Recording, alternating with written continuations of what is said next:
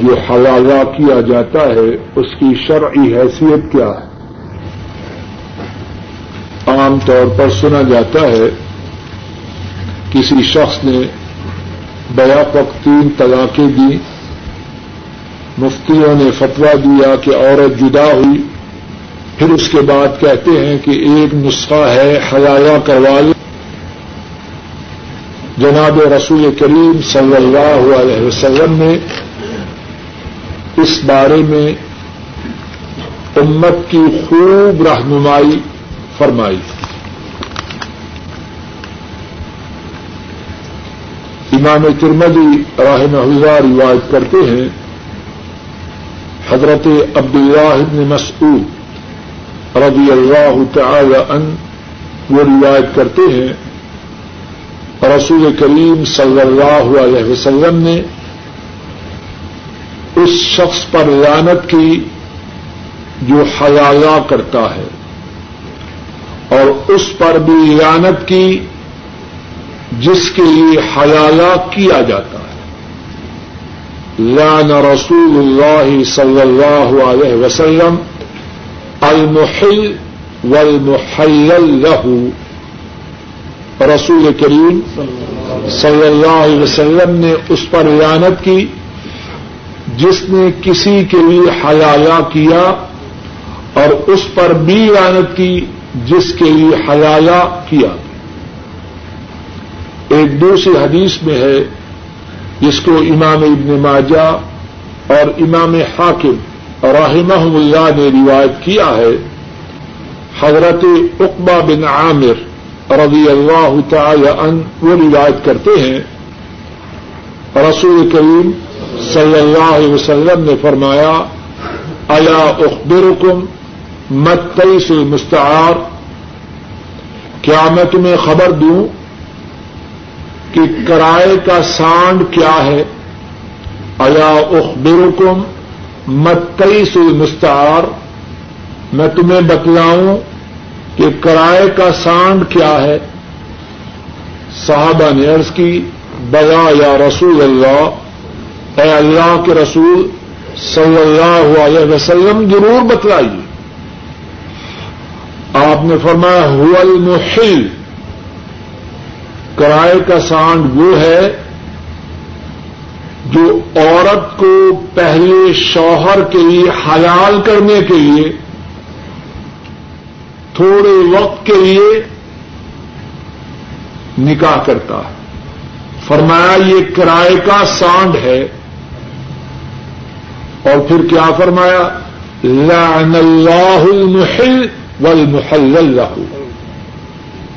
اللہ نے لانت کی اس پر جو حلالہ کرتا ہے اور اس پر بھی جس کے لیے حلالہ کیا جائے۔ کتنا واضح بیان ہے۔ اللہ کی لانت ہے اللہ کے رسول صلی اللہ علیہ وسلم کی لانت ہے کس پر؟ جو حلالہ کرے یا جس کے لیے حلالہ کیا جائے۔ اور بعض لوگ عجیب بات کرتے ہیں۔ کہتے ہیں جی اللہ کے نبی کی جو لانت ہے، وہ دعا ہے۔ کہتے ہیں نا، بہت بڑی گستاخی۔ اب حدیث پاک میں ہے کہ نبی کریم صلی اللہ علیہ وسلم نے رشوت دینے والے پر، رشوت لینے والے پر اور دونوں کے درمیان جو ایجنٹ ہے، اس پر بھی غانت کی۔ اب مقصد کیا ہوا کہ رشوت بھی دوست ہے اس کی دعا ہے۔ دین کے ساتھ مذاق کی بات۔ حدیث پاک میں ہے، نبی کریم صلی اللہ علیہ وسلم جب اس دنیا سے رخصت ہو رہے تھے تو فرمایا، لعن اللہ یہود والنصارى اتخذوا قبور انبیاء مساجد۔ اللہ کی لعنت ہو یہود و نصارہ پر کہ انہوں نے اپنے انبیاء کی قبروں کو مسجد بنایا۔ اب کن پر لانت کی؟ یہود و نصارہ پر۔ اب یہ بھی ان کے لیے دعا ہے۔ یعنی کتنی غلط بات۔ ہے اور قرآن پاک میں اللہ نے لانت کی یہود و نصارہ پر۔ لوئن الدین کفرو من بنی اسرائیل علیسان داود اوائی سب نے مریم۔ بنو اسرائیل میں سے جنہوں نے کفر کیا، ان پر لانت کی گئی۔ تو کیا اس کا معنی یہ ہے کہ ان پر رحمتیں ہوں یہ دین کے ساتھ مذاق کی بات ہے۔ اور ویسے بھی غور کیجیے کتنی بے حیائی کی بات ہے۔ بدکاری اور اس میں کیا فرق ہے؟ ایک رات کے لیے نکاح ہوا اور صبح باہر بیٹھے ہیں کہ حوالہ کرنے والے چھوڑ دے۔ ایسے ہوتا ہے کہ نہیں؟ باقاعدہ بدکاری۔ اچھا غیرت کا جنازہ نکلتا ہے۔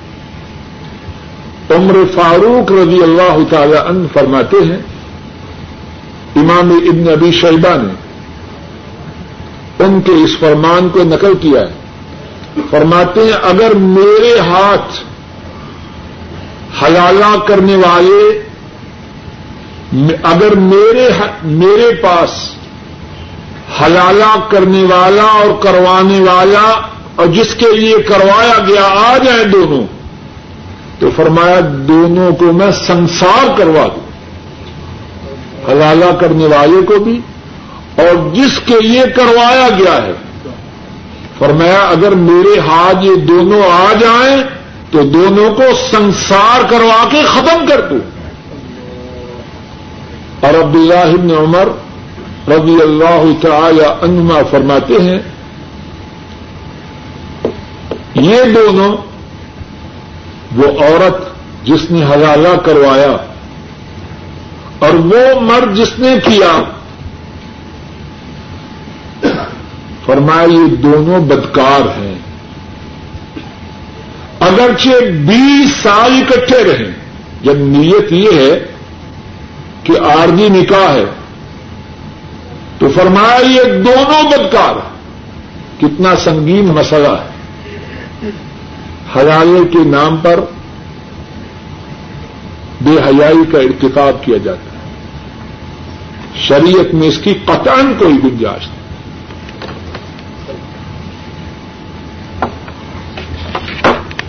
آدمی پوچھا سوال یہ ہے کہ کچھ لوگ تقبیر تحریمہ کے وقت بسم اللہ پڑھتے ہیں۔ سوال یہ ہے جو میں سمجھا ہوں کہ کچھ لوگ تقبیر تحریمہ جب اللہ اکبر کہہ کے نماز کی ابتدا کرتے ہیں تو بسم اللہ پڑھتے ہیں۔ جواب یہ ہے، نماز کی ابتدا ویسے ہی کرنی چاہیے جس طرح کے رسول کریم صلی اللہ علیہ وسلم نے سکھلائی ہے۔ آپ نے فرمایا سلو کما رائے تمونی اسئی اسی طرح نماز پڑھو جس طرح تم نے مجھے پڑھتے دیکھا۔ آپ صلی اللہ علیہ وسلم نے نماز کی ابتدا اللہ اکبر کہہ کے کہی، بسم اللہ پڑھ کے نہیں کی۔ اللہ۔ آپ کا سوال یہ ہے کہ انہوں نے امام کے ساتھ نماز پڑھی۔ تو تین رقط پڑھی تھی، امام نے چار رقط انہوں نے سلام پھیر لیا۔ بعد میں انہیں سلام پھیرتے پھیرتے یاد آیا کہ میں نے تو تین رقطیں پڑھی۔ کھڑے ہوئے اور چوتھی رقط پڑھی اور سجدہ صاحب کیا تو کیا ان کی نماز درست ہے یا نہیں؟ انشاءاللہ درست۔ ہے بلکہ اگر آدمی سلام پھیر کے بات چیت بھی کر لے اور پھر اسے کوئی یاد دلا دے یا اسے یاد آ جائے۔ تو جتنی رقط رہ جائیں وہ پڑھ لے اور سجدہ صاحب کر لے تو انشاءاللہ اس کی نماز درست۔ نبی قریب سزم نے ایک مرتبہ چار رقط کی بجائے دو رقط پڑھی۔ ایک صحابی نے کہا، اے اللہ کے نبی سسم نماز چھوٹی ہو گئی ہے یا آپ بھول کے آپ نے فرمایا، نہ نماز چھوٹی ہوئی ہے نہ میں بھولا۔ تو صحابی نے عرض کی، نہیں پھر آپ بھول گئے۔ آپ نے دوسرے صحابہ سے پوچھا، انہوں نے بھی عرض کی کہ آپ نے دو رقط پڑھی۔ آپ نے مزید دو رقط پڑھی اور سیدا صاحب کیا۔ یہ تو نہیں ہے کہ جان بوجھ کے گپے نہ مار کر رہے بلکہ گپے مار لوں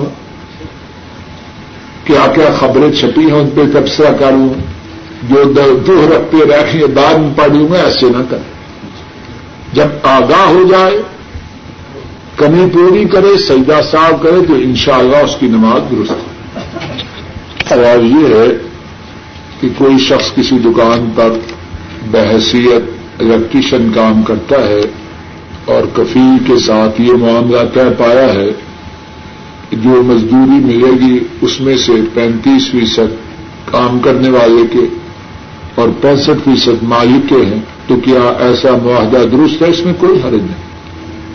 اس میں کوئی حرج نہیں۔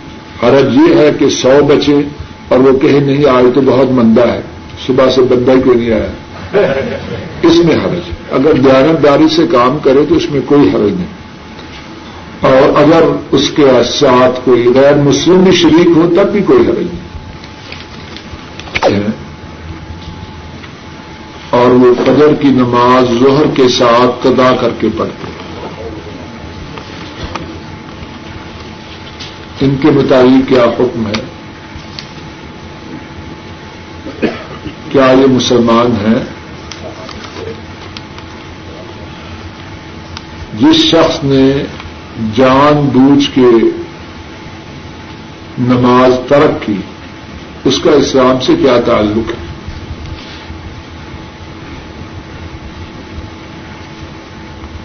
ایک حدیث میں ہے، امام بخاری رحمہ اللہ اس کو روایت کرتے ہیں۔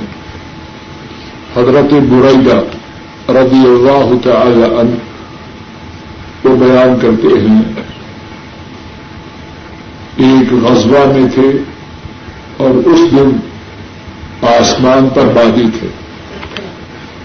تو ساتھیوں سے کہنے لگے بک کے رو بسلات عصر انی سمیت رسول اللہ صلی اللہ علیہ وسلم یقول من ترک سلاط العصر فقد حبط عمله.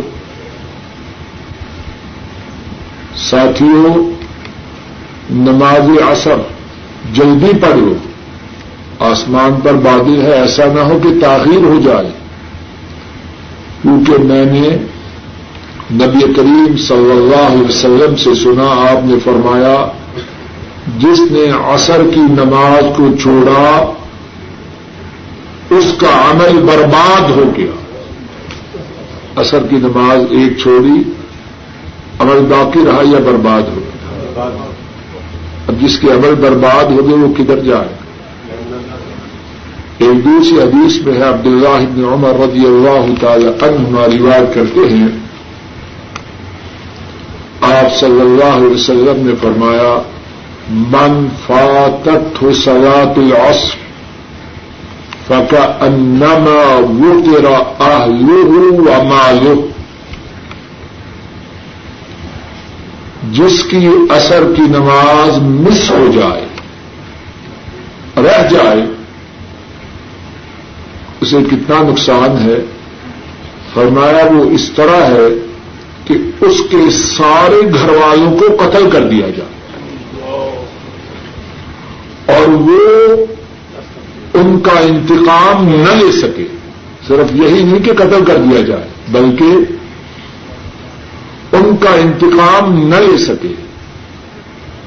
اس کے سارے مال کو چھین لیا جائے اور وہ مال واپس نہ لے سکے۔ یہ کس کا گناہ ہے جس کی اثر کی نماز رہ جائے؟ اور یہ ظالم جو فجر کو زہر کے ساتھ پڑا ہے، اس کی فجر رہی ہے یا باقی؟ اور فجر کے مطابق تو یہ بات ہے، سنن ابی داود میں اور حدیث کی دیگر کتابوں میں ہے، حضرت ابئی بن قاب رضی اللہ تعالی عنہ روایت کرتے ہیں جناب نبی کریم صلی اللہ علیہ وسلم نے فجر کی نماز پڑھائی۔ سلام پھیرا تو فرمایا، اشاہد ان فلان فلا بندہ حاضر ہے؟ صحابہ نے کہا، نہیں، وہ تو موجود ہے۔ فرمایا، اشاہد ان فلان فلا موجود ہے؟ انہوں نے کہا، نہیں۔ فرمایا ان نہاتین سلاتین اسقل الصلاوات علی المنافقین یہ دو نمازیں فجر کی اور عشاء کی۔ منافقوں پر سب سے زیادہ مشکل۔ جس نے فجر کی نماز جماعت کے ساتھ نہ پڑھی، اس میں کن کی علامت ہے؟ اور جو زہر کے ساتھ پڑھ رہا ہے۔ انتہائی خطرے کی بات۔ ڈر جائے۔ اور پھر ایک اور بات ہے، ذرا ساتھیوں غور کرو اور ہمیشہ یاد رکھنا۔ یہ شخص جس نے فجر کی نماز، فجر کے وقت نہ پڑھی، زہر کے ساتھ پڑھ رہا ہے۔ اگر فجر اور زہر کے درمیانی وقت میں مر جائے، دس بجے موت ہو جائے، تو فرمائیے مسلمان مرا یا کافر مرا؟ اور کیا گارنٹی ہے کہ زہر سے پہلے اس کے پاس موت کا فرشتہ نہ آئے گا۔ کوئی کانٹریکٹ کیا اس نے مرد موت سے؟ گیارہ بجے، پونے بارہ بجے، ساڑھے گیارہ بجے، دس بجے، نو بجے اگر مر جائے، تو کس حالت میں مرے؟ اگر اگر کوئی بالغ عورت نکاح کرے، تو شریعت میں اس کی کیا حیثیت ہے؟ جناب رسول کریم صلی اللہ علیہ وسلم نے اس بارے میں بڑے واضح ارشادات بیان فرمائے ہیں۔ آپ کے اس بارے میں جو ارشادات ہیں، ان میں سے ایک حدیث پاک وہ ہے جسے امام ابو داود، امام ترمدی امام ابن ماجہ، امام دارمی، امام دار قطنی اور امام حاکم نے روایت کیا ہے۔ اور اس حدیث کے راوی حضرت ابو موسا الاشعری رضی اللہ تعالی عنہ ہیں۔ آپ صلی اللہ علیہ وسلم نے فرمایا، لا نکاح الا بولی۔ ولی کے بغیر نکاح نہیں۔ کس نے حدیث روایت کی ہے؟ حضرت ابو موسا العشری رضی اللہ تعالی عنہ نے۔ اور حدیث کی کس کس کتاب میں ہے؟ امام ابو داود، امام ترمدی امام ابن ماجہ، امام دارمی، امام دار قطنی اور امام حاکم نے اپنی اپنی کتاب میں اس حدیث کو بیان کیا ہے۔ اب ذرا غور کیجیے اللہ کے نبی حضرت محمد صلی اللہ علیہ وسلم جن پر اللہ کی طرف سے وہی آتی ہے اور جن کے متعلق امت کو یہ حکم ہے وما آتا کم رسول وما نہا کم انہ اور جو رسول تمہیں دے، اسے تھام لو۔ اور جس سے روکیں، اس سے رک جاؤ۔ اب ان کی بات مانی جائے گی یا کسی اور کی؟ اور انہوں نے کیا فرمایا؟ لا نکاح الا بے ولی کے بغیر نکاح نہیں۔ ساری کائنات مل کے کہے کہ ہے نکاح۔ مدینے والا فرمائے نہیں تو وہ نکاح نہ ہوگا۔ امام نووی رحمہ اللہ اپنی کتاب شرح النووی میں فرماتے ہیں، لا تترک السنہ یہ ترک بعد الناس۔ او اکثر الناس او کل الناس اگر سنت کو کچھ لوگ چھوڑ دیں سنت کو نہ چھوڑا جائے گا اگر لوگوں کی اکثریت سنت کو چھوڑ دے تب بھی اسے نہ چھوڑا جائے گا اور اگر سارے لوگ مل کر سنت کو چھوڑ دیں تب بھی اسے نہ چھوڑا جائے سنت لوگوں کی پابند ہے یا لوگ سنت کے پابند ہیں؟ کائنات کے رب کی قسم، سارے انسان، بلکہ سارے جن بھی مل جائیں اور ان کی بات سنت کے خلاف ہو، ان ساروں کی بات ہی کوئی حیثیت نہیں۔ ایک اور حدیث پاک میں رسول کریم صلی اللہ علیہ وسلم نے اس بارے میں سخت انداز میں بیان فرمایا۔ امام احمد، امام ابو داؤد امام ترمدی امام ابن ماجا امام دارمی، امام دار قطنی اور امام حاکم راہ محم اللہ رواج کرتے کون کون؟ نمبر ایک، امام احمد۔ نمبر دو، امام ابو داؤد نمبر تین، امام ترمدی نمبر چار، امام ابن ماجا نمبر پانچ، امام دارمی۔ نمبر چھ، امام دار قطنی اور نمبر سات، امام حاکم۔ اور اس حدیث کے روایت کرنے والے کون ہیں؟ ام المؤمنین، عائشہ صدیقہ رضی اللہ تعالی عنہا، اور کون ہے ام المؤمنین؟ اللہ نے ان کی شان و عظمت کو بیان کرنے کے لیے آیات نازل کی، ان کی برات کے لیے، ان کی تہارت کے لیے ان کی پاک دامنی کے بیان کرنے کے لیے قرآن کریم میں آیات ہے وہ اس حدیث کو رواج کرتی ہے کوئی ہے ان کے مقابلے کا؟ سارے مل جائیں۔ ام المؤمنین عائشہ صدیقہ ان کی ٹکر کا کوئی ہے؟ ایک وہ کہ ان کی تہارت کی گواہی دے عرش والے رب۔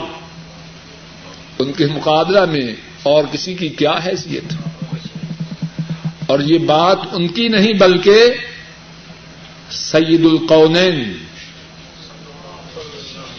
خاتم النبیین، قائد المرسلین، حبیب رب العالمین صلی اللہ علیہ وسلم کے۔ کیا فرمایا؟ حضرت عائشہ بیان کرتی ہیں، رسول کریم صلی اللہ علیہ وسلم نے فرمایا، ایو ممرات نقحت بغیر اذن والی یہ فنکاہا باطل فنکاہا باطل فنکاہا باطل۔ فرمایا، جو عورت اپنے ولی کی اجازت کے بغیر نکاح کرے۔ جس عورت کا نکاح اس کے ولی کی اجازت کے بغیر کیا جائے فنکاح باطل، اس کا نکاح باطل ہے۔ فنکاح باطل، اس کا نکاح باطل ہے۔ فنکاح باطل، اس کا نکاح باطل۔ کتنی دفعہ فرمایا۔ کعبہ کے رب کی قسم، کعبہ کے رب کی قسم، کعبہ کے رب کی قسم۔ مدینے والے ایک دفعہ بھی کسی کے نکاح کو باطل کریں۔ ساری کائنات کی مخلوق مل کے اس کے نکاح کو درست نہیں کر سکتے۔ آپ نے تین مرتبہ فرمایا، اس کا نکاح باطل ہے باطل ہے باطل ہے۔ ایک اور حدیث میں ہے۔ امام ابن ماجا اور امام دار کتنی راہ محم اللہ روایت کرتے ہیں۔ حضرت ابو ہریرا رضی اللہ تعالی ان اس حدیث کے راوی ہیں۔ رسول کریم صلی اللہ علیہ وسلم نے فرمایا لا تنكح المرأة المرأة ولا تنكح المرأة نفسها فإن الزانية هي التي تزوج نفسها أو كما قال صلى الله عليه وسلم ارشاد فرمایا، کوئی عورت کسی دوسری عورت کا نکاح نہ کرے۔ اور نہ ہی کوئی عورت اپنا نکاح کرے۔ اور اس کے بعد کیا فرمایا؟ یہ بات میری نہیں۔ کن کی ہے؟ بولیے۔ جناب نبی کریم صلی اللہ علیہ وسلم کی۔ فرمایا، وہ بدکار ہے جو اپنا نکاح خود کرے۔ اب مدینے والے جس عورت کو بدکار کہیں، اس کو کوئی بیوی بنا سکتا ہے۔ بات چلے گی اللہ کے ہاں کن کی چلے گی؟ عرش والے رب کے۔ ہم بات چلے گی مدینے والے نبی کی۔ اور نجات، سلامتی، خیریت ان کی راہ میں ہے۔ ان کے طریقے سے ہٹنے میں تباہی ہے، بربادی ہے، خرابی ہے۔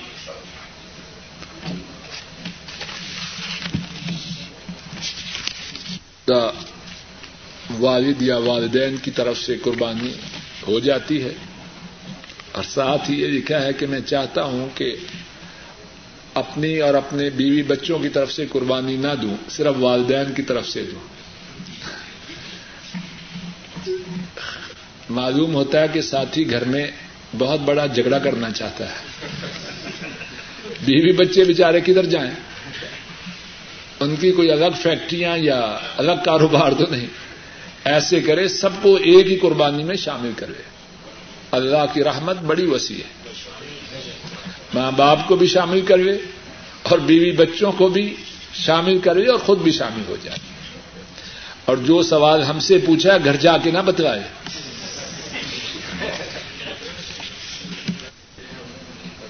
کہ اگر کسی شخص کے والدین اس پر ناراض ہوں، تو کیا وہ شخص حج کے لیے جا سکتا ہے؟ جواب یہ ہے کہ والدین کی ناراضگی بہت ہی خسارے کا سودا ہے۔ بہت ہی نقصان کی بات ہے۔ حت امکان پورا زور لگا کے اپنے والدین کو رادی کرنے کی کوشش کرے۔ اور ساتھ یہ بھی لکھا ہے، بغیر کسی شری ادر کے یعنی ساتھی کے خیال میں والدین کی ناراضگی بلا سبب ہے۔ سچی بات ہے، جو میں سمجھتا ہوں، کہہ دیتا ہوں، بسا اوقات والدین کی ناراضگی بغیر شری سبب کے ہوتی ہے۔ لیکن بہت دفعہ ایسے بھی ہوتا ہے کہ والدین حق پر ہوتے ہیں اور اولاد سمجھتی ہے کہ والدین خواہ ناراض ہو رہے ہیں۔ ایسی بات ہوتی ہے کہ نہیں؟ اور خاص طور پر جب آدمی خود اولاد والا بن جائے تو پھر معاملہ بہت اچھی طرح سمجھ آتا ہے۔ اس انداز سے سوچے اور میرے خیال میں سلامتی کی راہ یہ ہے کہ وہ اس باب کو بند ہی کر دے کہ میں سچا ہوں۔ جب تک اس دروازے کو بند نہ کرے گا، خدشہ ہے کہ شیطان اس کو بہکاتا رہے۔ اپنے لیے ایک رائن متعین کرے کہ میں نے اپنے والدین کے ساتھ نیکی کرنی ہے۔ انہیں راضی کرنا ہے۔ خواہ وہ غلطی پر ہوں یا ٹھیک بات پر ہو گنا نہیں کرنا۔ اب ماں کہہ رہی ہے، داڑھی منڈواؤ، میں نے تمہاری شادی کرنی ہے۔ یہ تو بدبختی کی بات ہے، یہ تو نہ مانی جائے گی۔ جس بات میں اللہ کی نافرمانی ہو، وہ نہ مانی جائے گی۔ لیکن باقی جو باتیں ہیں جو بات ماں باپ کہے اس میں اللہ اور اللہ کے نبی کی نافرمانی نہ ہو، صلی اللہ علیہ وسلم۔ اس بات پر عمل کرنے کی پوری کوشش کریں۔ اور اگر نہ کر سکے، تو کم از کم اللہ کے ہاں تو جواب دینا ہو جب اس نے اپنی پوری کوشش کی۔ پتا ہے ماں باپ کا کتنا حق ہے؟ اگر اللہ نے چاہا تو کسی موقع پر اس بارے میں قدر تفصیل سے گفتگو ہوگی۔ ماں باپ کا اتنا حق ہے، اگر آدمی نفری نماز ادا کر رہا ہو، ماں باپ آواز دیں، نماز کو توڑ کر ان کی خدمت میں حاضر ہو جائے۔ اتنا حق ہے۔ اور جا کے اپنے ماں باپ کو یہ مسئلہ نہ سنانا۔ اپنے اپنے یہ اپنے اپنے پاس یاد رکھے۔ اتنے حقوق ہیں کہ آدمی اور ایک اور نقطے کی بات اللہ کی توفیق سے عرض کر دوں۔ قرآن و سنت میں والدین کے حقوق کا بہت ذکر ہے۔ والدین کے ساتھ یہ کرو یہ کرو، یہ اپنے اپنے یہ اپنے اپنے پاس یاد رکھے۔ اتنے حقوق ہیں کہ آدمی اور ایک اور نقطے کی بات اللہ کی توفیق سے عرض کر دوں۔ قرآن و سنت میں والدین کے حقوق کا بہت ذکر ہے۔ والدین کے ساتھ یہ کرو یہ کرو یہ کرو۔ اولاد کے حقوق کا بھی کچھ ذکر ہے۔ اس کے مقابلہ میں بہت تھوڑا ہے۔ کیوں؟ اولاد کی خدمت کرنا اللہ نے ماں باپ کی فطرت میں رکھ دی بغیر کہے چلتے اب ماں بچہ پیشاب کرتا ہے، پاخانہ کرتا ہے اور ماں اسے بوسا دیتی ہے۔ جتنی وہ کیا کرتا ہے تو ماں اس کے منہ کو چومتی ہے۔ دیکھنے والے کا دل چاہتا ہے کہ وہاں سے باغ جائے اور ماں اور قریب کرتی ہے۔ ایسے ہے کہ نہیں بات۔ قرآن و سنت میں جا بجا حکم ہے والدین کے ساتھ نیکی کرنے کا، ان کے حقوق کا ذکر ہے، اولاد کے حقوق کا بہت کم ذکر ہے۔ کیوں؟ ماں باپ کو اللہ نے ایسے دل دے دیے ہیں کہ وہ خدمت کریں گے کریں گے۔ اولاد جو ہے باسا اوقات، وہ پٹی سے اترتی ہے، ان کو سمجھانے کی ضرورت ہے۔ تو اس ساتھی سے مشورہ ہے کہ وہ مفتی نہ بنے، کہ بغیر شری ازر کے میرے ماں باپ ناراض ہیں، سیدھا ہو جائے اور ماں باپ کو راضی کرنے کی کوشش کرے۔ ہاں دین کو چھوڑ کے نہیں، دین پہ سودا نہ کرے، باقی دنیا میں جو کچھ دینا پڑے، جتنا ایسار کرنا پڑے، کعبہ کے رب کی قسم نفے کا سودا ہے، خسارے کا سودا ہے۔ اور ایک اور چھوٹی سی بات سن لیجیے کچھ نیکیاں ایسی ہیں کہ ان کا بدلہ اللہ دنیا میں دیتے ہیں۔ اور کچھ گنا ایسے ہیں کہ ان کی سزا دنیا میں ہے۔ ان نیکیوں میں سے ایک نیکی ماں باپ کے ساتھ اچھا سلوک کرنا ہے۔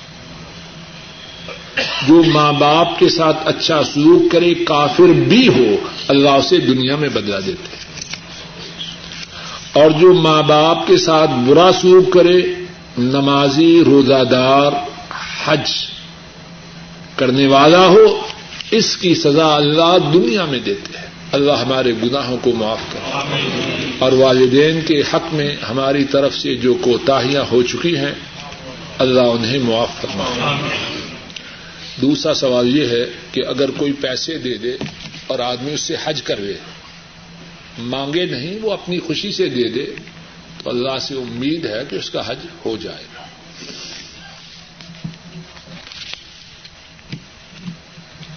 کی نماز میں کیا مقتدی سورہ فاتحہ کے بعد کچھ اور بھی پڑھے؟ اس بارے میں جواب یہ ہے کہ اگر سورہ فاتحہ پر اکتفا کرے تب بھی درست ہے۔ سردی نماز میں امام کے پیچھے سورہ الفاتحہ تک پڑھے اور پھر چپ رہے تو انشاءاللہ ٹھیک ہے۔ اور اگر پڑھ بھی لے انتہائی خاموشی سے تو انشاءاللہ امید ہے کہ پھر بھی کوئی حرج نہ ہوگا لیکن سورہ الفاتحہ ضرور پڑھے کہ قوما میں اپنے ہاتھوں کو باندھے یا کھلا چھوڑ دے میرے محدود علم کے مطابق اس بارے میں کوئی حدیث نہیں آئی۔ قیام میں جب رکو سے اوپر اٹھے تو پھر ہاتھوں کو باندھنے کے متعلق میرے محدود علم میں کوئی حدیث نہیں۔ اور شاید جو لوگ باندھتے ہیں، شاید ان کا استدلال یہ ہے کہ چونکہ یہ قیام ہے، جس طرح پہلے قیام میں ہاتھ باندھتے ہیں، اس طرح اس میں بھی باندھ ہیں۔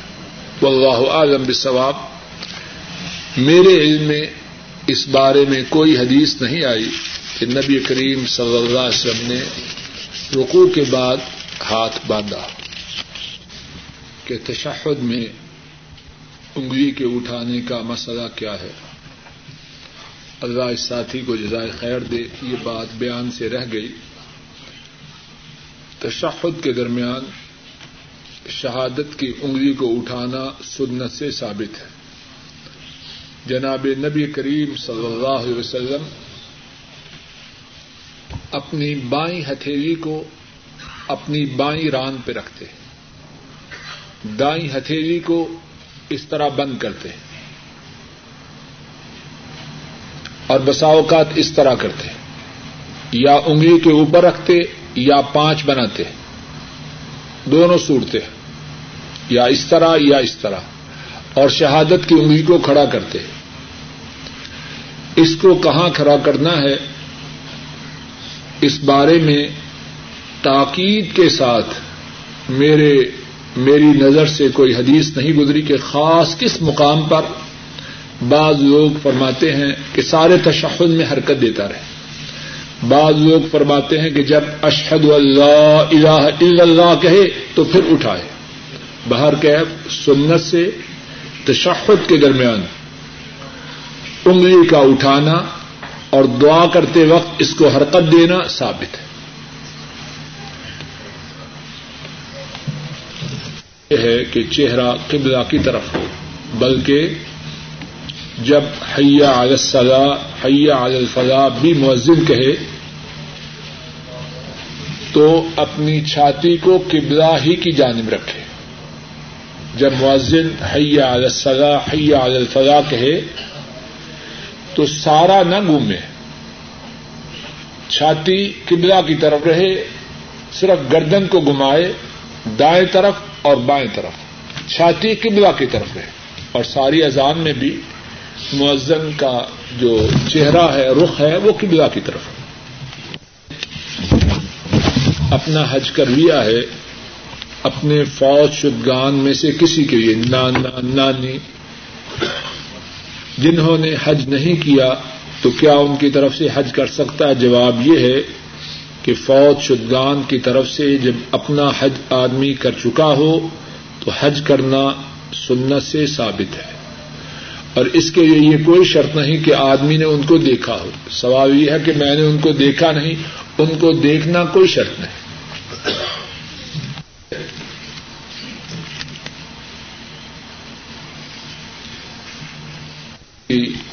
اگر کسی شخص کو کوئی تکلیف ہے، وہ سجدہ کرے تو اپنے دونوں ہاتھوں پہ، اپنے جسم کا بوجھ اٹھا نہیں سکتا، تو وہ کیا کرے؟ وہ وہ صورت اختیار کر رہے، جس کا اختیار کرنا اس کے لیے ممکن ہے۔ اسلام میں آسانی ہے۔ یہ جو کوہنیوں کو پہلوؤں سے دور رکھنا ہے اور کتے کی طرح زمین پر نہیں بچھانا، یہ کس کے متعلق ہے؟ جسے طاقت ہے۔ جسے طاقت نہیں، اس پر کوئی پابندی نہیں۔ آدمی اشارے سے بھی تو نماز پڑھ سکتا ہے۔ جتنی طاقت ہے، آدمی اپنی طاقت کے مطابق کوئی کسر اٹھا نہ رکھے۔ اور جب کوئی شخص اپنی طاقت کے مطابق ٹھیک کام جو کر سکتا ہے کرے، تو ان شاء اللہ سے امید ہے کہ اس کا کوئی مواخلہ نہ ہوگا۔ چاہیے کہ اپنی نگاہوں کو زیادہ سے زیادہ روک کے رکھے جس طرح کے پہلے تفصیل سے بات گزر چکی ہے کہ جو نماز میں بے دہانی کرتا ہے، اللہ بھی اس سے اعراض کر دیتے ہیں۔ جب دو سعیدوں کے درمیان ہو تو کوشش کرے جتنا، جتنے کم فاصلے پر نگاہ کا سرکل جتنا چھوٹا ہوگا اتنی ہی خیر ہے۔ اسی طرح رکو میں۔ مرد کی نماز میں فرق ہے۔ جواب یہ ہے،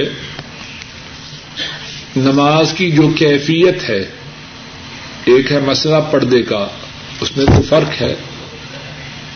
پردے کے علاوہ جو نماز کی کیفیات ہیں، کھڑے ہونا، بیٹھنا رکو کرنا سیدا کرنا حضرت صلی اللہ علیہ وسلم کی احادیث شریفہ میں مرد اور عورت کی نماز میں کوئی فرق نہیں۔ مرد کا ہاتھ باندھنا، عورت کا باندھنا، مرد کا رکو کرنا، عورت کا رکو کرنا، مرد کا سجدہ کرنا، عورت کا سجدہ کرنا، احادیث شریفہ میں حضرت صلی اللہ علیہ وسلم نے مرد اور عورت کی نمازوں میں کوئی فرق بیان نہیں کیا۔ تو بات جو ہے وہ ہے جو اللہ کے نبی سے ثابت ہے۔ ہمارے ہاں تو یہ ہے، بعض لوگ کہتے ہیں کہ عورت ہاتھ کہاں رکھے؟ اور مرد؟ حضرت وسلم سے میرے محدود اور ناقص علم کے مطابق ایسا کوئی فرق ثابت نہیں۔ کہ تشہد کے بعد دو رقط پہ جو تشہد بیٹھنا ہے اس کے بعد جب اٹھنا ہے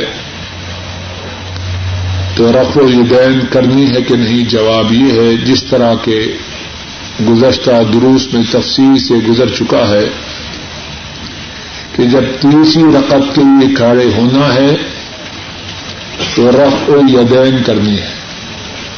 حضرت صلی اللہ علیہ وسلم کی سنت سے یہ بات ثابت ہے۔ کی تلاوت کرنے والے کو سلام کہہ سکتے ہیں کہ نہیں؟ میرے علم میں اس بارے میں کوئی ممانت نہیں۔ جو شخص قرآن کریم پڑھ رہا ہے، اس کو سلام کہنے کی میرے علم میں کوئی ممانت نہیں۔ سلام کیا ہے؟ کہ اس کے لیے دعا ہے، اللہ کی تجھ پہ سلامتی ہو۔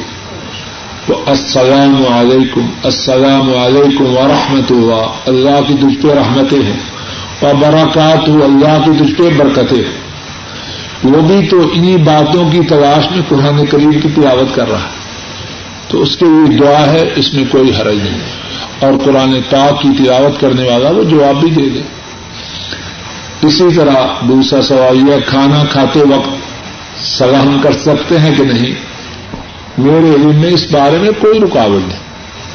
سلام کرنے والا کھانا چھین لے گا، اس کا کچھ حل نہیں۔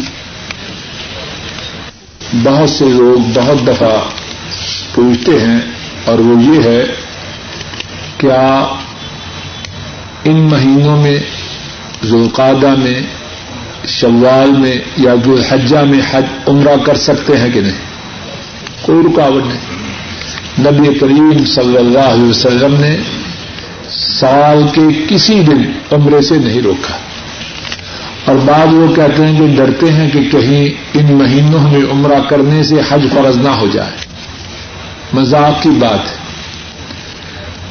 جسے حج کرنے کی استطاعت ہے، وہ عمرہ کرے نہ کرے اس پر حج فرض ہے۔ اور جس کو حج کی استطاعت نہیں وہ آٹھ ذوالحجہ کو بھی، بلکہ نو ذوالحجہ کو بھی عمرہ کرے، اس پر حج فرض ہے۔ اس کے عمرہ کرنے یا نہ کرنے سے حج کی فرضیت کا کوئی تعلق نہیں، جس پر فرض ہے، وہ فرض ہے، جس پہ نہیں فرض، اس پر نہیں۔ ایک ساتھی اپنی بیوی کے ہمراہ حج پہ جا رہے ہیں اور بچوں کو ریاض میں چھوڑیں گے، ان کے ماموں کے پاس۔ تو کیا وہاں جو قربانی کریں، ان میں اپنے بچوں کو شریک کر سکتے ہیں کہ نہیں؟ جواب یہ ہے، ایک جانور وہ ہے جو حج کی وجہ سے ذبح کیا جا سکتا ہے، جو حج کی وجہ سے ذبح کیا جاتا ہے، حج تمتو، حج کران کی وجہ سے۔ اس میں ہر شخص کی الگ الگ قربانی ہے۔ اس میں اس کا کوئی شریک نہیں۔ اور ایک وہ قربانی ہے جو گھر میں کی جاتی ہے، عید کے موقع پر۔ گھر میں جو ایک جانور ہے، اس میں سارے گھر والے شریک ہو سکتے ہیں۔ لیکن وہ جانور جو حاجی کو حج تمتو یا کران کی وجہ سے ذبح کرنا ہے، اس میں اس کا کوئی شریک نہیں ہوتا۔ ہاں اگر گائے ہے اونٹ ہے ایک حصہ، اس کا باقی چھ حصے اس میں کوئی بھی شریک ہو جائے۔ اس کا جو ایک حصہ ہے، وہ اس کے لیے ہے۔ باقی حصوں میں کوئی شریک ہو جائے، اس کی ممانت نہیں۔ یہ حج تمتو حج کران ہو، اس پر قربانی کا دینا لازم ہے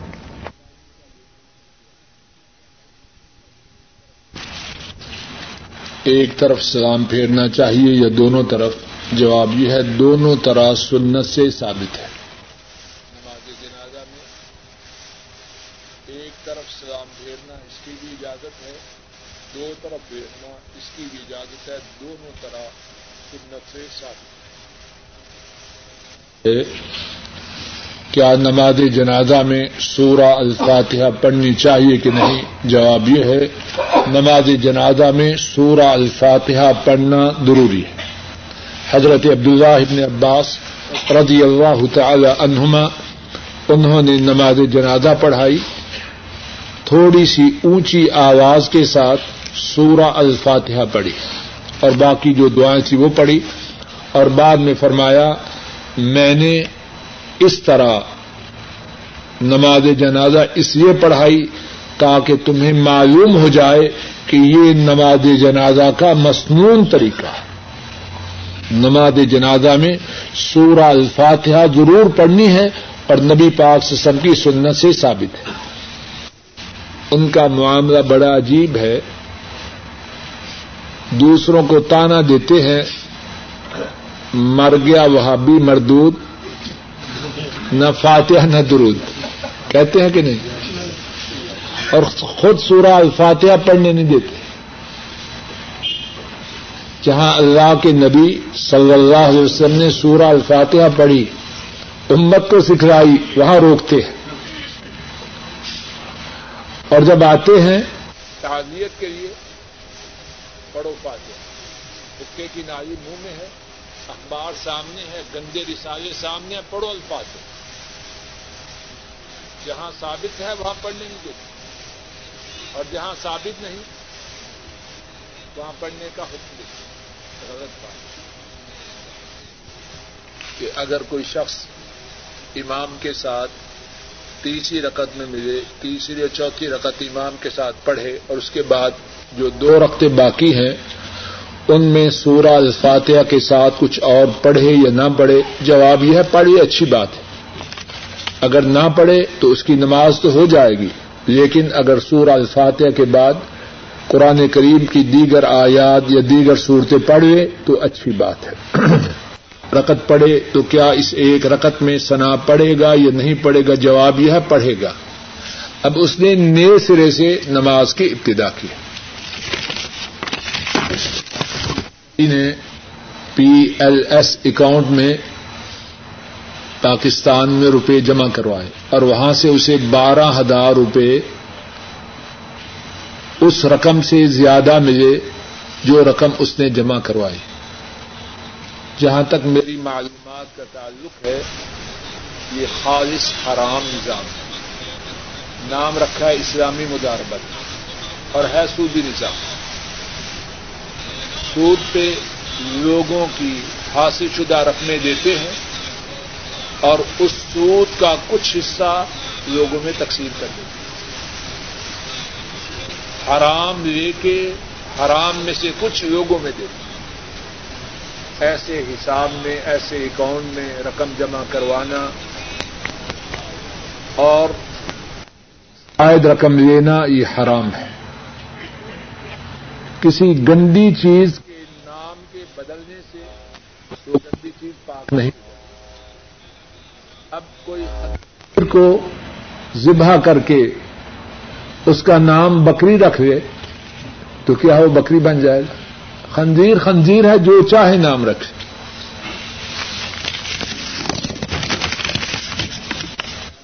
جو لوگ مینا، عرفات، مزدلفہ میں نہیں رہتے یعنی حاجی گئے ہیں، ان کے لیے سنت طریقہ یہ ہے کہ وہ قصر نماز پڑھے۔ رسول کریم صلی اللہ علیہ وسلم نے دوران حج قصر نماز پڑھی۔ اور وہی بات ٹھیک ہے جو اللہ کے رسول صلی اللہ علیہ وسلم نے کی۔ کہ سگریٹ کے بارے میں تو کافی دفعہ بات ہو چکی ہے، لیکن سگریٹ کی جو سگی بہن ہے، اس کے مطابق کچھ بات نہیں ہوئی، اور وہ نسوار ہے۔ یہ تو کوئی خان دادا ہی بتلائے گا۔ مجھے اس بارے میں کچھ تفصیل کا پتہ نہیں۔ تو اگر مجھے نہیں پتا کہ اس کی اس میں نشہ ہوتا ہے، خوشبو بھی آتی ہے، مفت میں ملتی ہے، صحت کے لیے کشتا اور بادام کا کام دیتی ہے۔ یعنی ساری چیزیں میرا خیال ہے، خرابیوں کا مجموعہ ہے۔ اللہ اکبر، اسلام کتنا پیارا مذہب ہے۔ یو ہل الحم الطیبات و یو علیہم الخبائس قرآن کریم میں، سورہ العراف میں اللہ تعالی نے نبی کریم سسم کے اوصاف بیان فرمائے اور ان اوصاف میں سے ایک یہ ہے کہ پاکیدہ چیزوں کو ان کے لیے حلال قرار دیتے اور خبیص چیزوں کو ان کے لیے حرام قرار دیتے اب نسوار خبیص ہے یہ تو یہ بات ہے؟ یعنی یعنی آدمی کتنا بھی سوچے بات سمجھ میں نہیں آتی کہ کوئی اتنا بے وقوف بھی ہو سکتا ہے۔ پیسے خرچ کے خبیص چیزیں یعنی عجب بات ہے۔ سگریٹ کی بات تو سب جانتے ہیں، اوپر، ڈبی کے اوپر بھی لکھا ہے۔ آپ کی صحت کے لیے کشتا اور بادام کا کام دیتی ہے۔ یعنی آدمی پیسے بھی خرچ کرے اور ایسی چیز کے لیے کہ اس چیز کے بنانے والوں نے خود لکھا ہے۔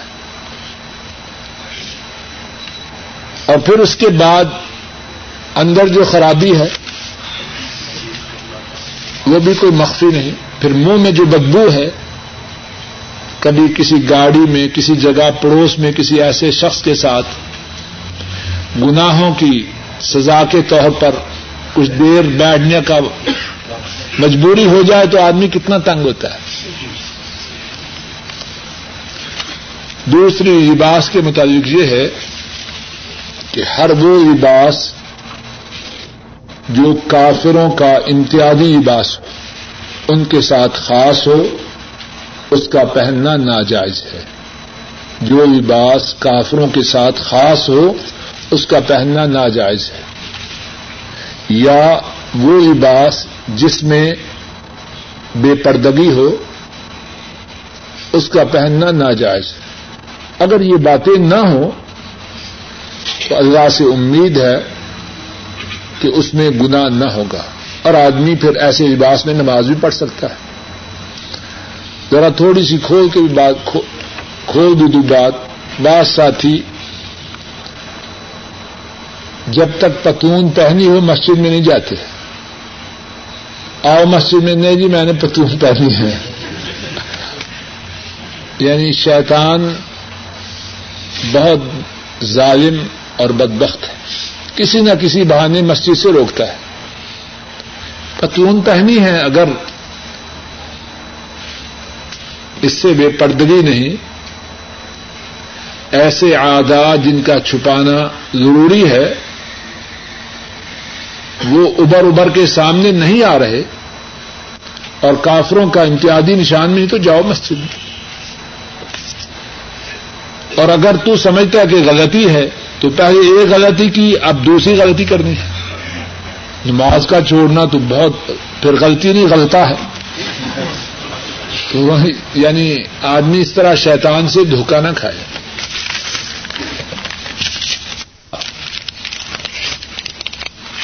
امید ہے اس میں کوئی گناہ کی بات نہیں، لیکن اسراف نہ کرے۔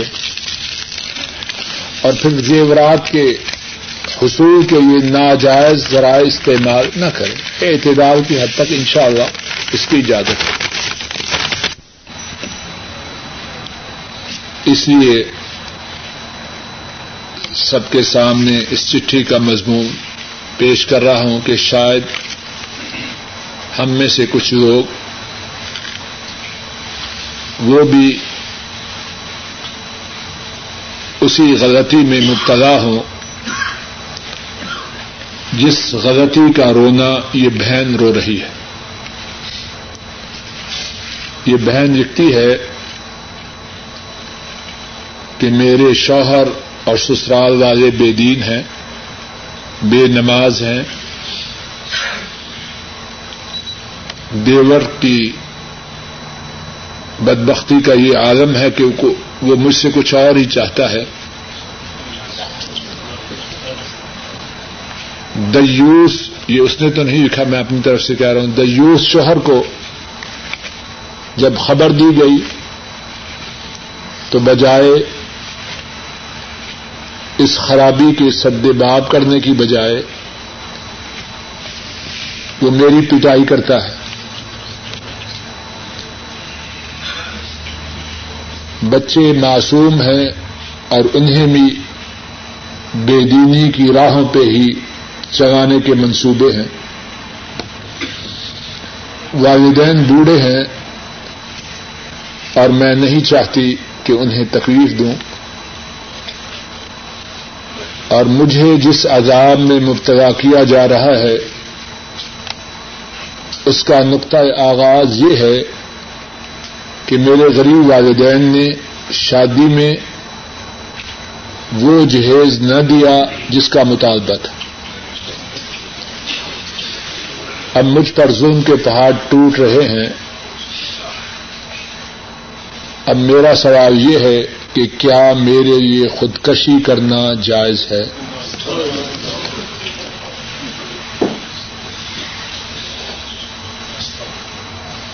بعض لوگ واقعتا انتہائی بدبخت اور ذہین ہوتے ہیں۔